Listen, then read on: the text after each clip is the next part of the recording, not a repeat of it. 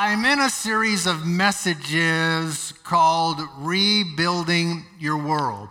And uh, I'm just aware that a lot of us have experienced uh, situations either through the pandemic season and the ongoing issues that are accompanying that, as well as uh, eventually all of us will have an area of life where we've got to start to rebuild again. And, and the, uh, the kind of the foundation of all of this is the book of Nehemiah and how he rebuilt the walls of Jerusalem, rebuilt the gates around Jerusalem, and how God used him and some of the principles that are in his life. And today, what I want to talk about is the, the concept of cooperating with your season. Cooperating with your season. Uh, as I read through the book of Nehemiah, I find that uh, he had several different leadership seasons that he had to walk through.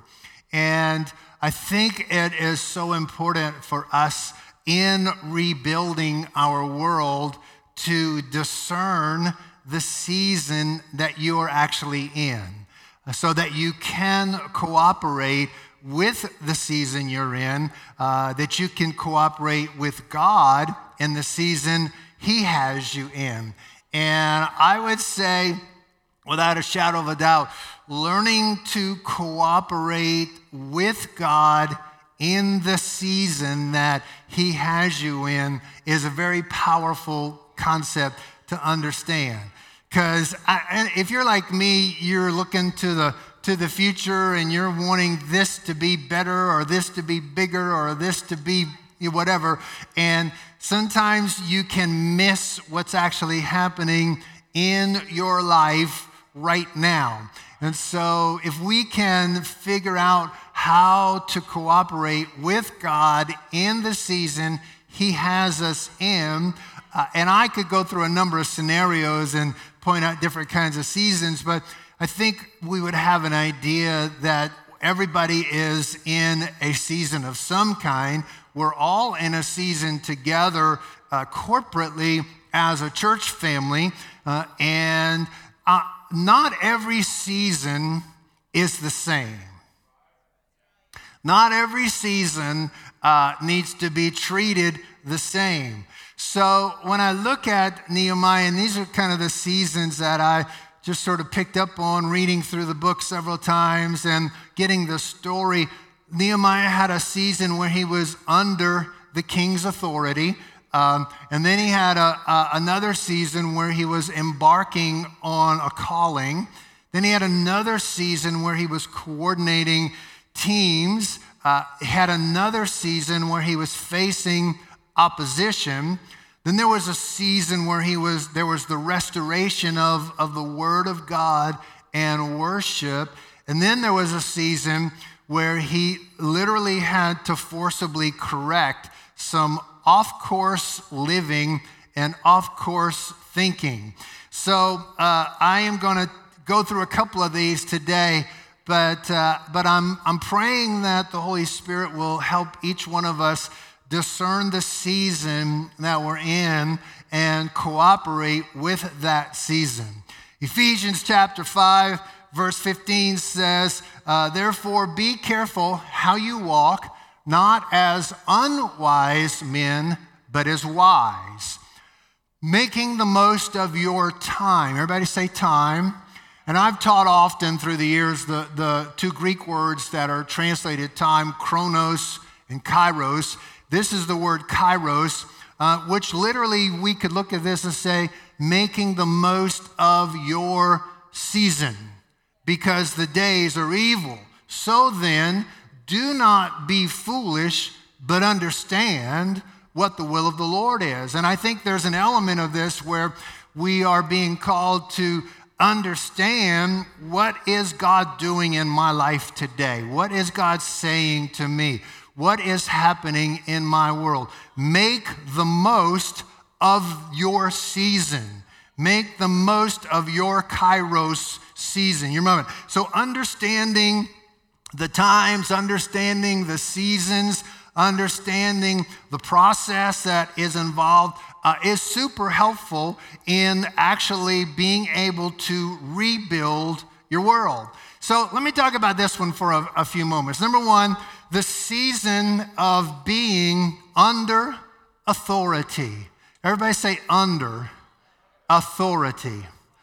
Nehemiah was at the beginning of the book under the king's authority.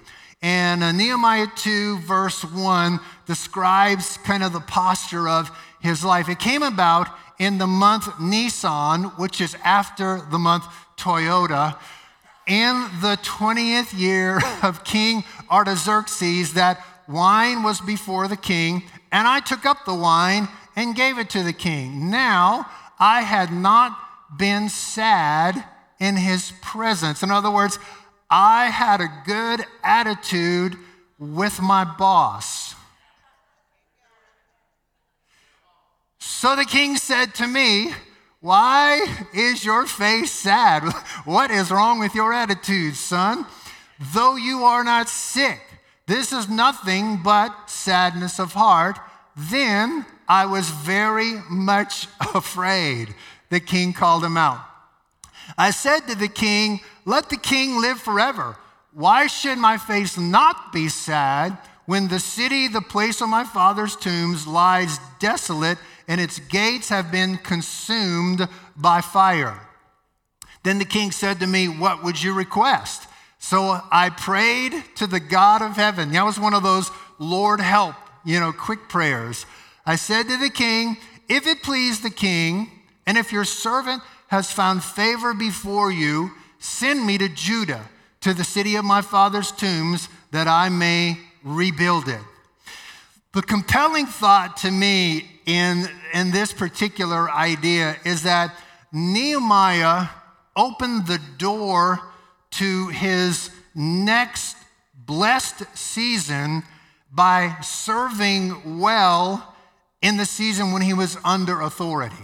And I don't know that any of us ever gets to a place where we're not under some kind of authority, but he was, he was able to go out with the king's blessing and with the king's connections because we find a little bit further on that the king used his connections to import brand new wood for the gates for Nehemiah.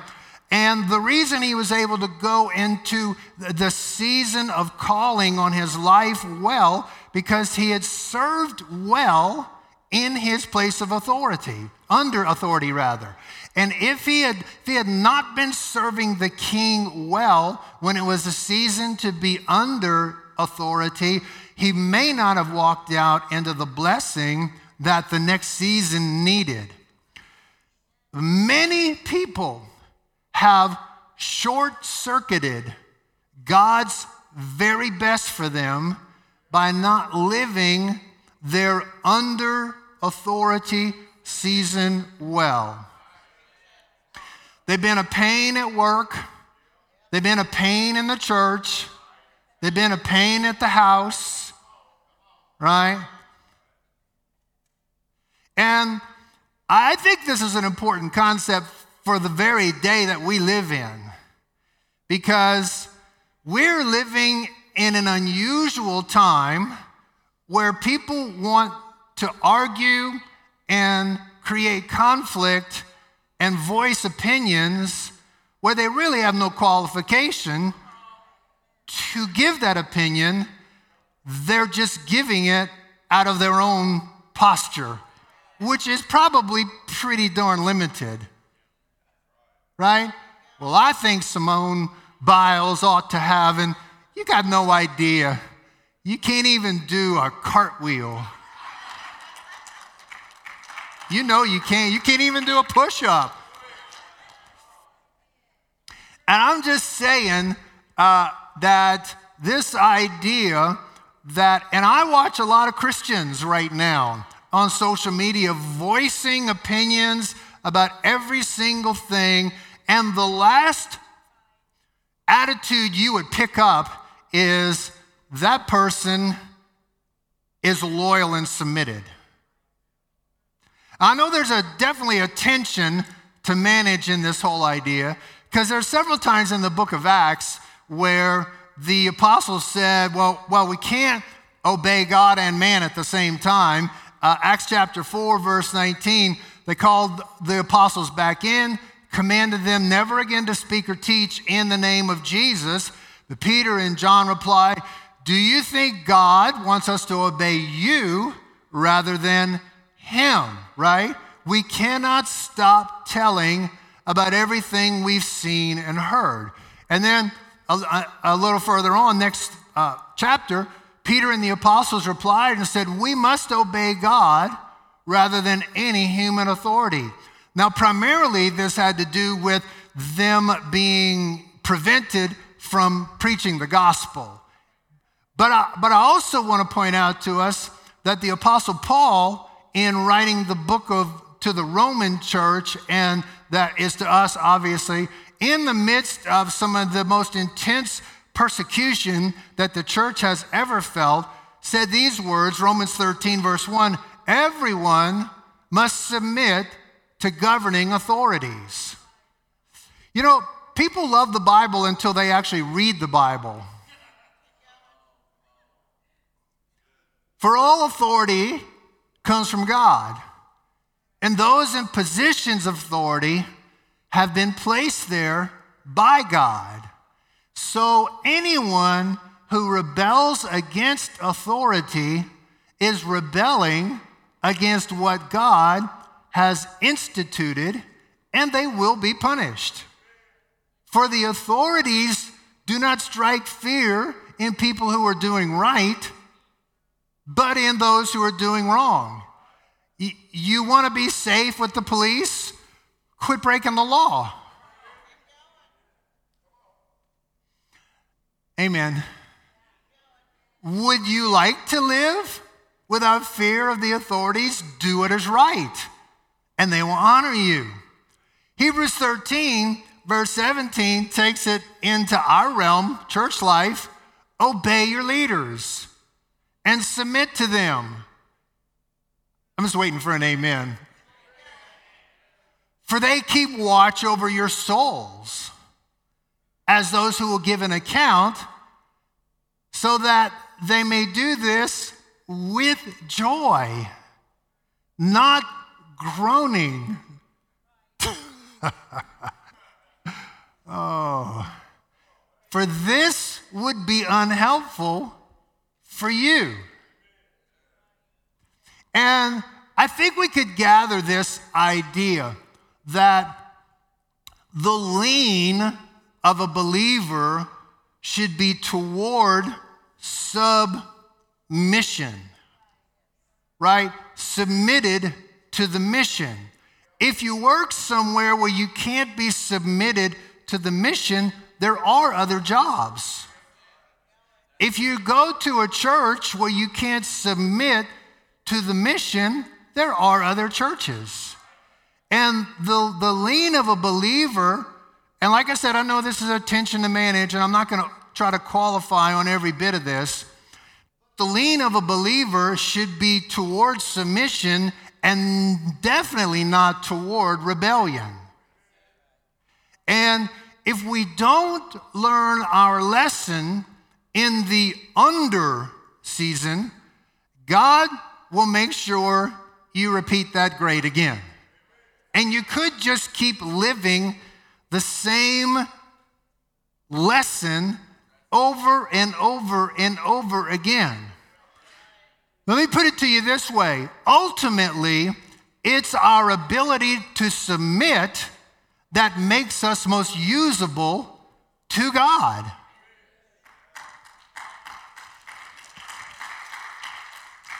Ecclesiastes, this is a very interesting couple of verses to me. Ecclesiastes 8 5. He who keeps a royal command experiences no trouble. For a wise heart knows the proper time, or season, I should say, and procedure. For there is a proper time and procedure for every delight when a man's trouble is heavy upon him. And these two verses are telling us this idea that to understand the value of your time and the season that you're in is vital. To understand the value of the process, of the procedure, uh, is, is vital. Proper time, proper procedure for every delight. May not be the season for a certain delight. The capacity to delay gratification until the right season is absolutely vital. There are seasons where saving money is more important than accumulating things. You can't afford the new car right now, so buy the good used car. Hello? Uh, Dave Ramsey says if you'll live like nobody else now, you'll be able to live like nobody else later. And I, I'm just testifying that's the truth. If you understand seasons of prudence, seasons of sacrifice, that's essential for you to walk in the blessing that God wants to bring you into your life. Some delights are not for some seasons. Hey, if you're single, this is not the season for you to enjoy sex. Somebody say amen or oh me, oh my. Hello? Just a couple weeks ago, Pastor Witt came and lit the place up. And uh, uh, eh, he's been in Greensboro now. We sent him out and blessed him uh, 20 plus years ago. But when he first came to me and said, PK, I'm, I'm ready to go start a church, I said, No, you're not. Well, he pouted and walked around with a bit of an attitude, and then he got it straight. And then at the right time, I actually I knew this church was growing inside of him. I went to him. I said, "Dude, I think it's your time now." And he would tell you over and over and over again. It, he was so glad he listened to his pastor. Now, uh, I'm just, I want to say this because I think, gosh, it's so important. I, have watched guys get face slammed to the ground because they weren't willing to listen. They weren't willing to wait. They, they, they were insistent on doing their thing. And I would say, that's not a good setup. This is what's going to happen. And I'm not always right, but I've been mostly right about, and I'm not trying to brag on myself. I'm just saying, if they would have submitted to stay under authority, who knows? You don't always know when you're ready. That's why you want some other people who are spiritual and smart to be in your world that you could say, Am, How many of you know self awareness is not the easiest thing to have? And that's the whole point of being, of being under authority. I don't know we could all come up with stories of bosses from Hades, pastors from Hades, you know, government from Hades, whatever. But I just want to say, just because there's been a screwball situation, uh, that doesn't mean ever. Just because you had a crummy second grade teacher, that doesn't make all education bad. Hello? So the delight is not delayed forever, it's just wrong out of season. It's wrong out of process. God's anointing is on his timing. So, could I just say to you, don't be impetuous. One thing I've found out about God is he is not in a hurry. He usually takes a long time to move suddenly. You can't pull on the leaves and make the tree grow. And you got to be willing to stay under even when it chafes you a little bit so that your next season can be the best season possible. And let me say this everybody that you know is in the process right now. Everybody is under some kind of pressure right now, and they are in an under season. That's why you got to give people time, give people space, give people grace. Because you don't know what they're walking through. And I'm going to go to the flip side of this. Don't, don't get stuck lagging behind your season. I know people that have that have come to me and said, I worked in a church and I got so burnt out and now I can't even do anything anymore. Okay, you've had a season of rest, but this has turned into ten, a decade. Hello? Yea, though I walk through the valley of the shadow, I'm not going to live in the valley of the shadow of death. Right? Come on. Jesus Jesus was 40 days in the wilderness, Israel was 40 years in the wilderness. I like the Jesus route. So I think to understand this whole idea, when, you feel under it, you got to remember that there is another season coming. Can I say that again? When you feel like you're under it, you got to remember there is an appointed time of harvest, of the next season. You can, if you can handle, if you can remember that, you can handle this season more effectively, knowing there's another season coming. Because how I handle this season impacts the next season in a significant way. I, if I can remember I've got another season coming, uh, then I'm not going to let anything that appears to not be working right to hold me back because I'll know this if I keep sowing tomato seeds, there's tomatoes in my future. Hello? If, if I keep sowing, I'm not going to get disappointed by the season that I'm feel under. I'm going to keep sowing the word into my spirit. I'm going to keep sowing prayer. I'm not going to go, oh, forget it. No, this season sucks. Excuse my French, that wasn't in my notes.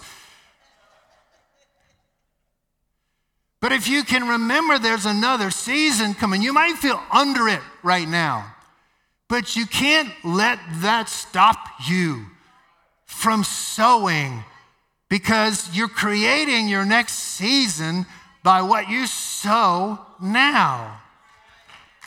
And the obedience of this season impacts your next season.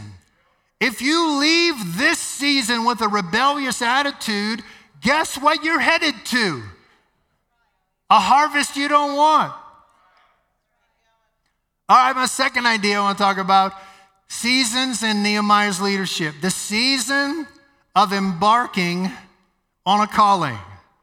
So Nehemiah 2:11, he says, "So I came to Jerusalem. I was there for 3 days and I rose in the night I and a few men with me, I didn't tell anyone what my God was putting into my mind. How many of you know you can't always share your dreams and visions with people? Because there are people that don't have dreams, don't have visions, don't want you to move into your best. Hello? I didn't tell anyone what God was putting into my mind to do for Jerusalem, and there was no animal with me except the animal on which I was riding. So I went out at night by the valley gate in the direction of the dragon's well and on to the refuse gate, pew, inspecting the walls of Jerusalem, which were broken down, and its gates were consumed by fire. The season of Nehemiah moving out from under the king's authority, embarking on his calling. I think the first thing to recognize in Nehemiah embarking on a calling is Nehemiah located his calling by what bothered him. What bothers you is a key to your calling. Because you have been put on the planet to be a solution to something. We've all been put on the planet to solve some kind of problem. And if you can locate what bothers you, God is letting you know what problem He wants to use you to solve. You are a solution to something. You're not here just to take up space. You're not here just to go through the motions. You are a solution to something. And what bothers you, God's wanting to use you. My, my friend that pastors in Kansas City has just got a passion for putting an end to human trafficking, which is a horrible thing. And he has poured his heart and soul as he's pastored his church into raising money to help ministries that come against and rescue kids, rescue people, provide resource. And I mean, they've done a fantastic job, but it, it's just something like it bothers me, but it doesn't bother me like it bothers him. And it may be that you are looking at the next generation and going, oh my gosh, what's going on? Maybe that's God saying to you, you need to start getting involved and being a solution to the reach the next generation. Come on, somebody. And whatever's bothering you, eh, eh, it's a legit thing for all of us to be bothered about, but there's something that is on your soul and God knows for you to embark on your calling, He knows the lead time you need. In other words, some of us are quicker and some of us are slower. Hello. God knows if you're a slow processor or a fast processor. I'm telling you, you're not as fast as you think you are. But God knows to get me ready for today, and I'm a three year processor. He knows He's the Alpha and the Omega, the end, the beginning and the end. He knows when to start to get me ready for my day, right? God knows the lead time that you need, and He'll start the process early enough. Before Suzette and I moved to Asheville to start our church, I promise you this, this church was growing in our spirit for probably a good five years. Then Nehemiah is bothered by this thing and he just takes kind of a reconnaissance trip. He didn't tell anybody what he was doing, he just went to explore the possibilities. That's a cool thing to do. A leap of faith is not a jump off a cliff. Somebody quote me on that one. Tweet that. Some homework is helpful. I remember when Suzette and I came uh, up to Asheville when we were praying about moving here, and we had no idea, but it turned out there was a lady who, with a prophetic ministry that was at a small church, and um, and we found out about it. We were friends from the past with the pastor, invited us over. We're sitting on the back row of this tiny church, little small church, really small. And we're sitting back there. They've got no real nursery or anything. Tori, our, our oldest daughter, is like pacifier in Suzette's arms. We're sitting in the back in case she goes off. wanting to worship God or something. And this lady is singing and prophesying, and she walks out and she points to both of us and says, God is calling you to step out on the water and to not trust in anything but His goodness. And she starts describing all these things that are happening in our soul. We looked around to see in Asheville, was there any church that was doing what we felt called to do? And after a while, what happened in our soul was it really didn't matter what any church was doing because we knew in our knower, you know where that is, we knew in our knower that we were called to move to Asheville to start the Rock Church. And that season of embarking on a calling, it's, it's not a leap off a cliff, but sometimes you're stepping out in faith, but a leader sees a future that doesn't exist yet. In other words, there is an element of faith in embarking on a calling, but what I've discovered is that no matter what you're doing, whether you're starting a church or stepping into serving at church, or you're starting a business or whatever, the waters part normally when you step into them. Yeah? Because the reality is when when you are called, you're probably going to feel like I'm not good enough for this. Well, matter of fact, that's true. Nobody is but we become in the doing. In other words, gathering more information is not going to help you after a while. So there was a season where Nehemiah was under authority, and he did well with that. Then there was another season where he was embarking on a calling. Then the, the next season was the season of playing team. Everybody say team. And if you read Nehemiah chapter 3, you're going to find the whole book, the whole chapter is about all kinds of people working side by side to rebuild the wall. I, I talk about this a lot because I, I, this, is, this is more important than you think it is. It's an important lesson to realize You've got to learn to play team if you're going to win in life.